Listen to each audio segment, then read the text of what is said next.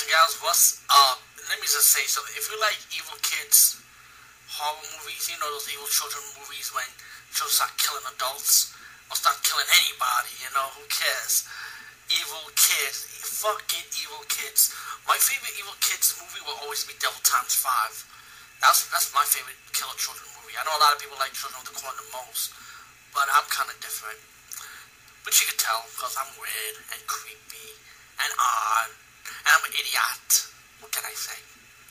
But anyway, this movie's called The Children for 2008, right? It is a British horror movie, and I can't believe I never heard of this one, because this movie was actually good. I really liked it. You got this family visited her sister's family for Christmas, giving out gifts. You start noticing these kids are getting sick, throwing up. You know, you got one of the oldest daughter of the family.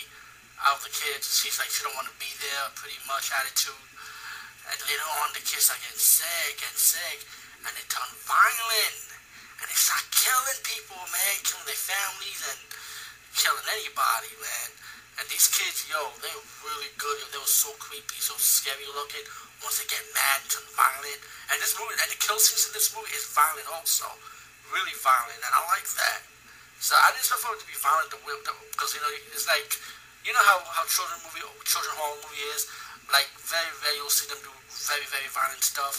But I thought this one was really good at it. Maybe because it's British horror, so their style is kind of different than American horror, you know. So yeah, The Children for 2008. Highly recommend this one. Definitely check it out, man.